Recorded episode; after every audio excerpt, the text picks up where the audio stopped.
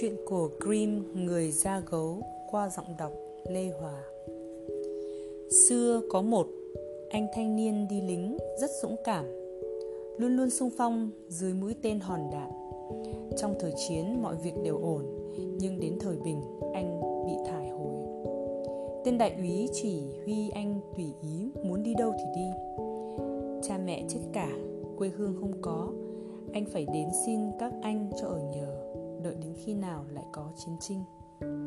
Nhưng các anh đều nhẫn tâm và nói: "Chúng tôi không thể nuôi chú được, chú phải tự lo liệu lấy thôi."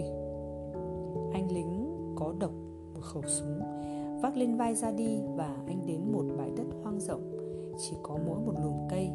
Anh buồn bã ngồi xuống gốc cây, nghĩ tủi thân. Mình không có tiền, chỉ biết nghề đi lính, nay thiên hạ thái bình, chúng đuổi mình về, trông chừng chết đói vậy thôi.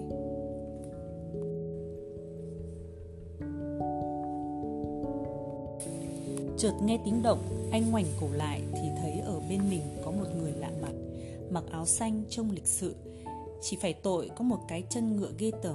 Người ấy nói: "Ta biết anh thiếu gì rồi, anh cần bao nhiêu tiền ta cũng cho, nhưng trước hết ta muốn biết anh có thật là gan dạ hay không, vì ta không muốn tiêu tiền oan uổng." Anh đáp: "Đã là lính là còn nhát à? Ông cứ việc thử thách tôi đi." "Được lắm, anh hãy nhìn lại đằng sau." Người lính ngoảnh lại thì thấy một con gấu to gầm gừ chạy đến. Anh thét: "Ai chà, ống ngoáy cho mày buôn lỗ mũi, để mày hết cào nhau nhé." Rồi anh ngắm bắn trúng mũi gấu, gấu lăn ra. Người lạ mặt nói: "Ta công nhận anh gan dạ, nhưng còn điều kiện khác nữa." Người lính biết rõ tay này là quỷ, bèn đáp: "Muốn điều kiện gì cũng được, miễn là không mất phần hồn." Người áo xanh nói: "Cái đó còn tùy anh xem. Trong 7 năm cấm anh sờ đến nước, chải đầu, cạo râu, cắt móng chân móng tay, cầu chúa, phải mặc chiếc áo ngoài và chiếc áo khoác ta đưa cho đây. Trong thời gian đó, nếu anh chết thì anh sẽ là người của ta, nếu anh sống thì anh sẽ được tự do và giàu có suốt đời." Người lính nghĩ đến thân mình cũng khó, đã bao phen vào sinh ra tử, nên cũng nhận liều. Và con quỷ cởi áo xanh đưa cho anh và nói: "Anh mặc áo này thì người lúc nào cũng có vàng." Rồi nó lột da gấu và nói: "Da gấu này anh sẽ chùm làm áo khoác và làm giường nằm, không được nằm giường nào khác. Từ nay anh mặc áo này nên ta đặt tên cho anh là da gấu." Nói xong con quỷ biến mất. Người lính mặc áo thò tay vào túi thấy tiền thì biết là con quỷ nói đúng. Anh bèn khoác da gấu đi chu du thiên hạ, hưởng mọi thú vui, không bỏ qua cái gì khoái trá, tiêu tiền như rác. Năm đầu người anh trông còn tạm tạm được, nhưng đến năm thứ hai trông anh như một con quái, tóc mọc che gần khắp mặt, râu xồm xoàm như chổi xể, móng chân móng tay y như nanh vuốt, mặt cáu ghét giá như làm đất trồng rau cũng được. Ai thấy anh cũng tránh, nhưng anh đi đến đâu người ta cũng vẫn xếp chỗ cho anh ở, vì anh trả nhiều tiền và anh vung tiền ra làm phúc cho người nghèo, để người ta cầu nguyện cho anh sống qua thời hạn 7 năm. Năm thứ tư anh đến một quán trọ, chủ quán không muốn cho anh trọ, thậm chí chủ ngựa cũng không cho ở, e rằng ngựa trông thấy anh thì khiếp. Thế nhưng khi da gấu móc ở túi ra một nắm tiền vàng thì chủ quán siêu lòng, cho anh ở một buồng phía sau, nhưng cấm không cho anh được ló mặt ra cho người khác thấy, để quán trọ của hắn khỏi mang tiếng. Một buổi tối, da gấu đang ngồi trong buồng mong mỏi 7 năm chóng qua thì nghe thấy tiếng khóc ở buồng bên cạnh. Anh vốn là người tốt bụng, chạy ra mở cửa thì thấy một cụ già tay ôm đầu khóc thảm thiết. Khi thấy anh, cụ đứng phắt dậy định chạy trốn, nhưng nghe thấy anh nói tiếng người, cụ mới yên tâm.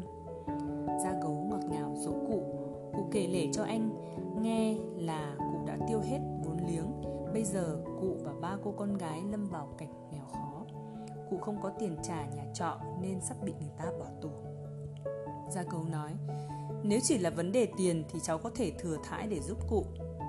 Anh cho gọi chủ quán đến trả tiền trọ cho ông cụ, lại còn cho ông cụ đáng thương thêm một túi vàng đầy. Thế là ông cụ hết lo, nhưng không biết lấy gì trả ơn anh.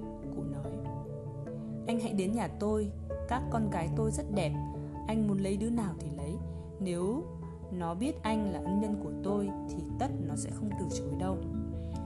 Tuy anh trông có vẻ kỳ quặc thật, nhưng nó sẽ biết cách trải chuốt cho anh dễ coi. Gia Gấu thích lắm, đi theo cụ già. Cô gái nhớn trông thấy anh khiếp sợ hú lên và chạy trốn.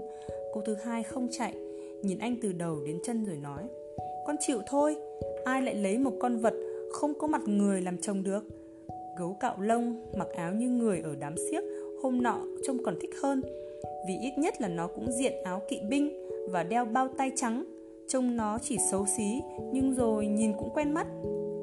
Cô gái út nói: Thưa cha, người đã cứu cha trong lúc hoạn nạn hẳn là người tốt. Nếu đã hứa trả ơn mà gả con gái cho người ta thì cha phải giữ lời hứa.